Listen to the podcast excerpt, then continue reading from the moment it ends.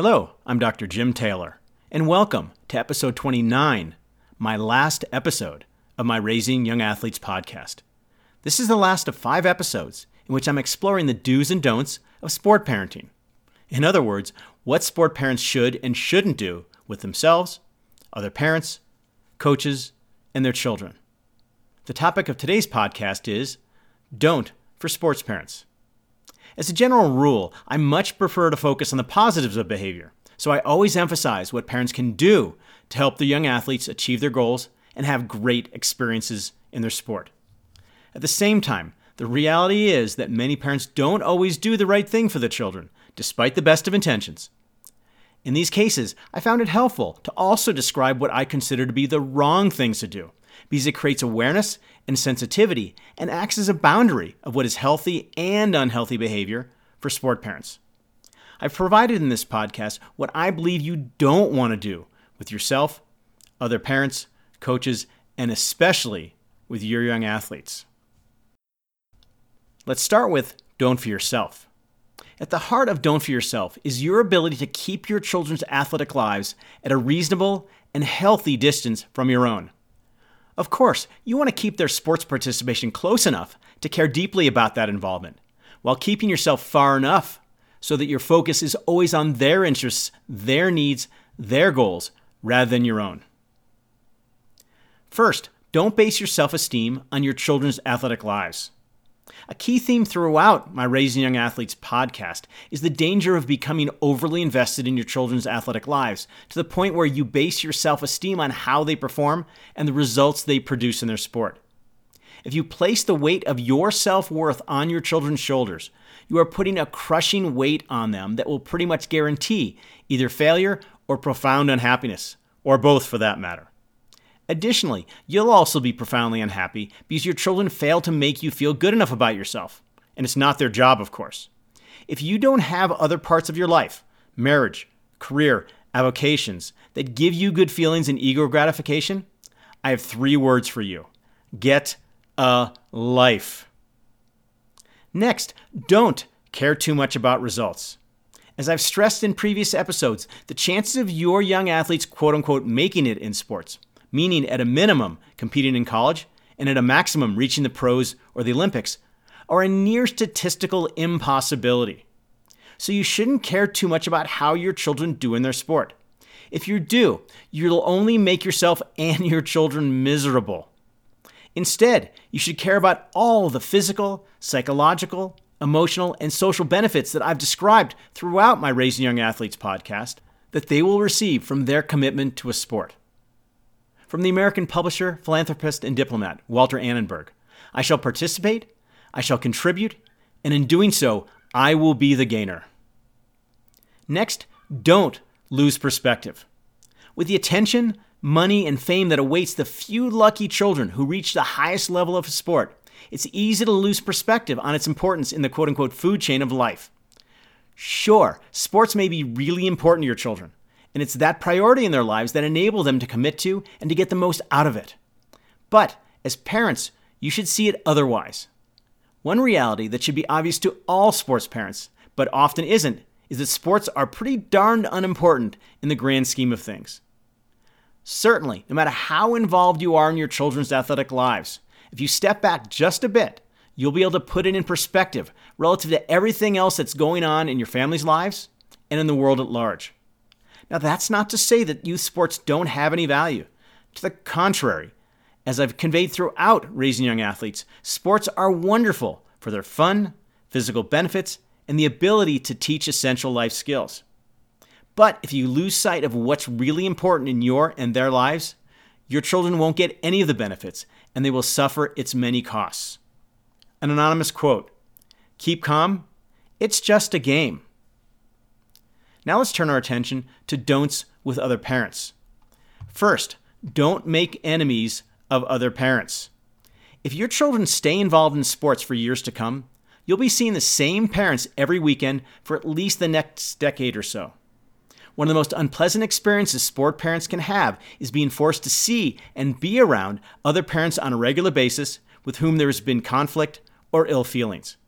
It is really awkward and uncomfortable and sucks the enjoyment out of what should be a great time supporting your young athletes. Of course, you'll come across some parents who aren't your cup of tea, and there are going to be ill feelings and conflicts along the way as kids and teams vie for starting position, wins, standings, and advancement. But it's just not fun being forced to be around people with whom you don't get along. Plus, your children will feel the vibe and it will detract from their experience and their enjoyment. My motto with other parents is be kind, be accepting, be the grown up. Next, don't talk about other parents. As with any community, there are going to be parents who are members of a team's in group and those who aren't. And this divergence can cause gossip to run rampant. There are always going to be parents who are different or simply do things which you don't agree with. But talking about other parents is petty and it's unproductive. Instead, I recommend that you talk with them, not about them. If parents you know are different, they probably know they are too, and don't seem to fit in. Instead of gossiping about and marginalizing them, why not bring them into the fold? If you have issues with some parents, why not talk with them about it? You may find that there's much more common ground than you think, and it sure beats the heck out of wasting all that negative energy talking about and avoiding them. Now, let's turn our attention to don't with coaches. Don't interfere with coaches' coaching. You pay your children's coaches good money, though probably not enough, to help your children achieve their sports goals. Why would you want to get in the way of your children's coaches doing their job?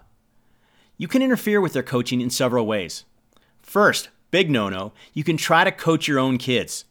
This practice is generally a pretty bad idea because, unless you played or coached the sport at a high level, you probably don't know what you're talking about.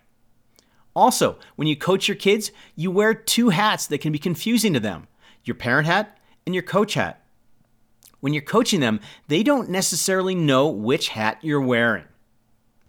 Second, your attempts at coaching get in the way of their coaches actually doing their job that is, coaching.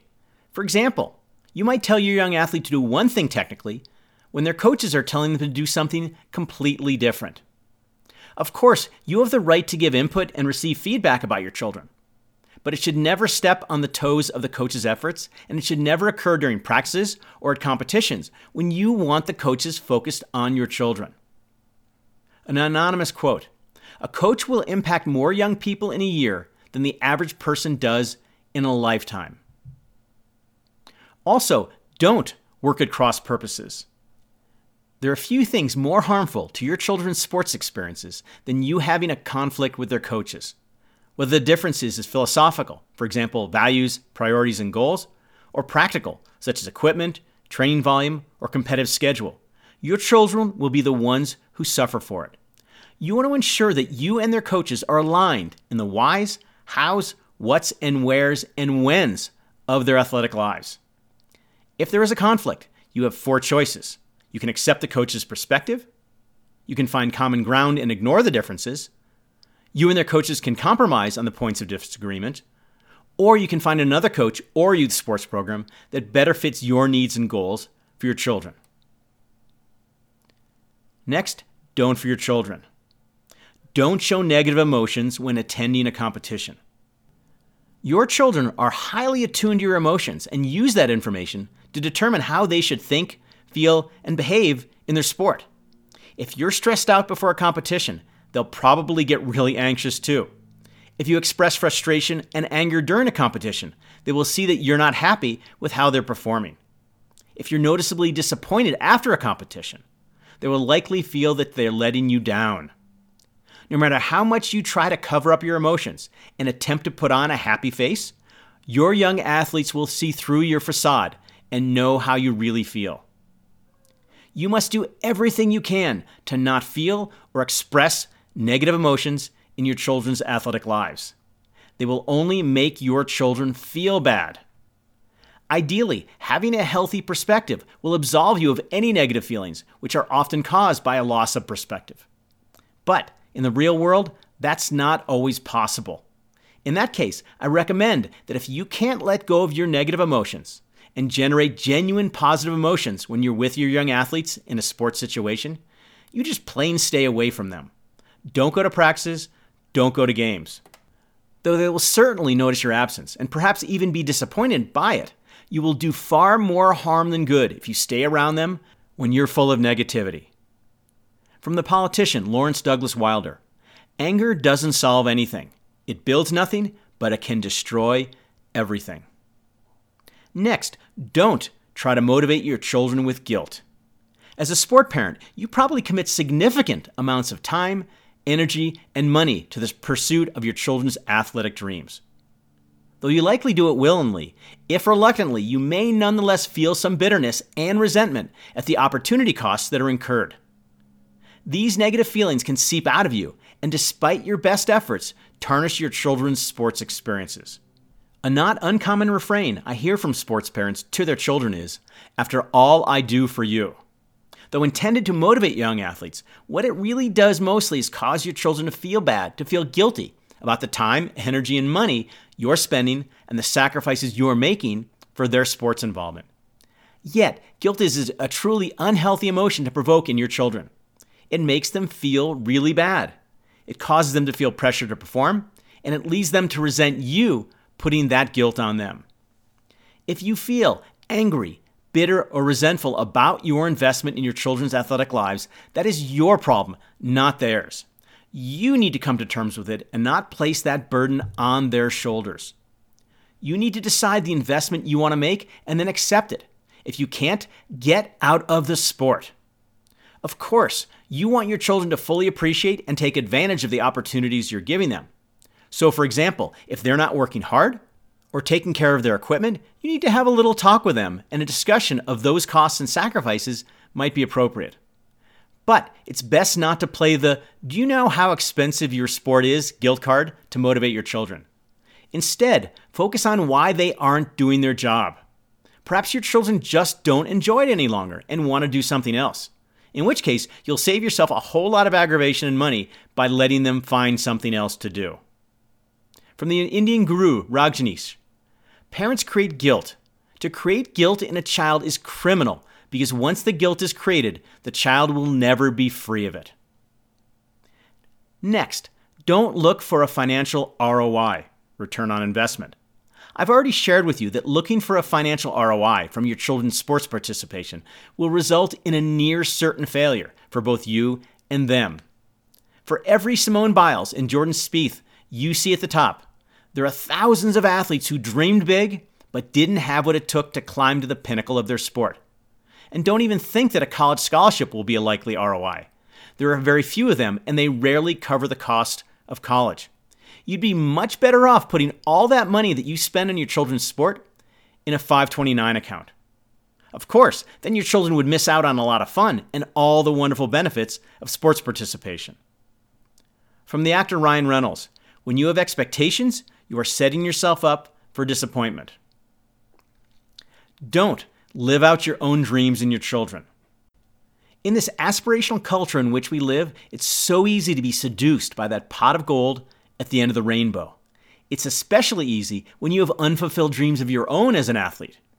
I urge you not to live out your own dreams through your children's athletic pursuits. It's just not their job to fulfill your lost dreams. Simply put, you should have your own dreams, and your children should have theirs, and they shouldn't mix. Asking your children to live your dream will not only not fulfill your dream, but it will most certainly turn their sports experiences into a nightmare. Don't compare your children's progress with others. Where your young athletes finish when they're young, or when compared to others, as I've noted earlier in Raising Young Athletes, says little about where they will be in 5 or 10 years. Stars at age 12 are often not even in their sport any longer at age 15. Plus, neither you nor they have any control over other athletes. So don't compare your children with other children in their sport. It just makes them feel bad because they will feel incapable and unsupported. What matters is whether your children are progressing toward their goals and having a good time. If you focus on that, they'll get as far as they can. From Theodore Roosevelt Comparison is the thief of joy. Next, don't negatively motivate. It can certainly be frustrating when your young athletes aren't working as hard as they can. You can feel downright angry as well. In this heightened negative emotional state, you look for ways to motivate them. Instead of stepping back from your ill feelings and looking closely and dispassionately at why they're not putting in their best effort and finding a solution, you will more likely just react and attempt to use some sort of force to motivate them, negative force, that is. To that end, you may try to badger, harass, use sarcasm, threaten, pressure, use guilt, or fear to motivate your children. Admittedly, you may get results out of them for a while because fear and other negative emotions can be a powerful motivator. But at some point, they're going to say, enough is enough, and they'll push back against your harsh tactics, and it won't be pretty. They will probably either sabotage their sports efforts or even quit to get back at you. Even worse, your punitive attempts at motivating them will cause real damage to your relationship with them that could be permanent. And such severe methods only make you look like a very bad parent, demean your children, and cause them to distance themselves from you. From Tiger Woods, don't force your kids into sports. I never was. To this day, my dad has never asked me to go play golf. I ask him. It's the child's desire to play that matters, not the parent's desire to have the child play. Next, don't expect results. As I discussed earlier in Raising Young Athletes, expectations related to results are a burden that can crush your children's young athletes' spirits and dreams. You should stay away from these outcome expectations at all cost. Don't ever expect anything of your children in their athletic lives other than their best effort and best behavior. Both of these expectations have several important benefits. Because effort is within their control, if they choose to give their best effort, they're likely to perform well, with which will increase their chances of achieving their athletic goals. And if they behave in ways that reflect healthy values, for example, being a good teammate, playing by the rules, taking responsibility, and being a good, gracious winner and loser, they are using sports to practice and more deeply ingrain those values which will help them later in life find happiness, satisfaction, and success well beyond the field of play. A message that I've tried to convey throughout my Raising Young Athletes podcast is that success in sports should be defined far beyond victories, medals, and rankings as you either approach or continue on your children's journey into the world of youth sports, you can have several other expectations for your children, including fun, an appreciation for physical health and fitness, mastery and love of sports, and of course, those essential life lessons and tools that they can use in all aspects of their lives moving forward. Finally, don't do harm. Your children's sports participation should be a source of challenge, growth, pride, inspiration, and fun for both you and your children. It should be an activity from which you and your children derive joy, excitement, fulfillment, and meaning. It should never be an experience that hurts you or your children, whether physically, psychologically, emotionally, or socially. So, to conclude my Raising Young Athletes podcast, and I write this capitalized, italicized, bolded, and underlined to ensure that you get this final message loud and clear. Don't ever do anything that will cause your young athletes to think less of themselves or of you. Let me repeat that because it is so important.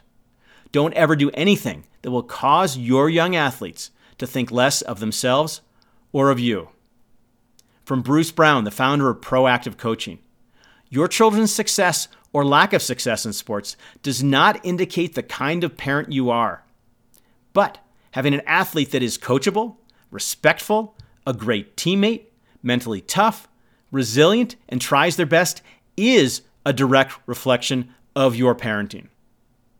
I'm Dr. Jim Taylor, and thanks for listening to episode 29, my final episode, and all of my episodes of my Raising Young Athletes podcast. I hope you've enjoyed the podcast. If you'd like to learn more about how you can be an even better sport parent, please visit my website, drjimtaylor.com, or email me at jim at drjimtaylor.com.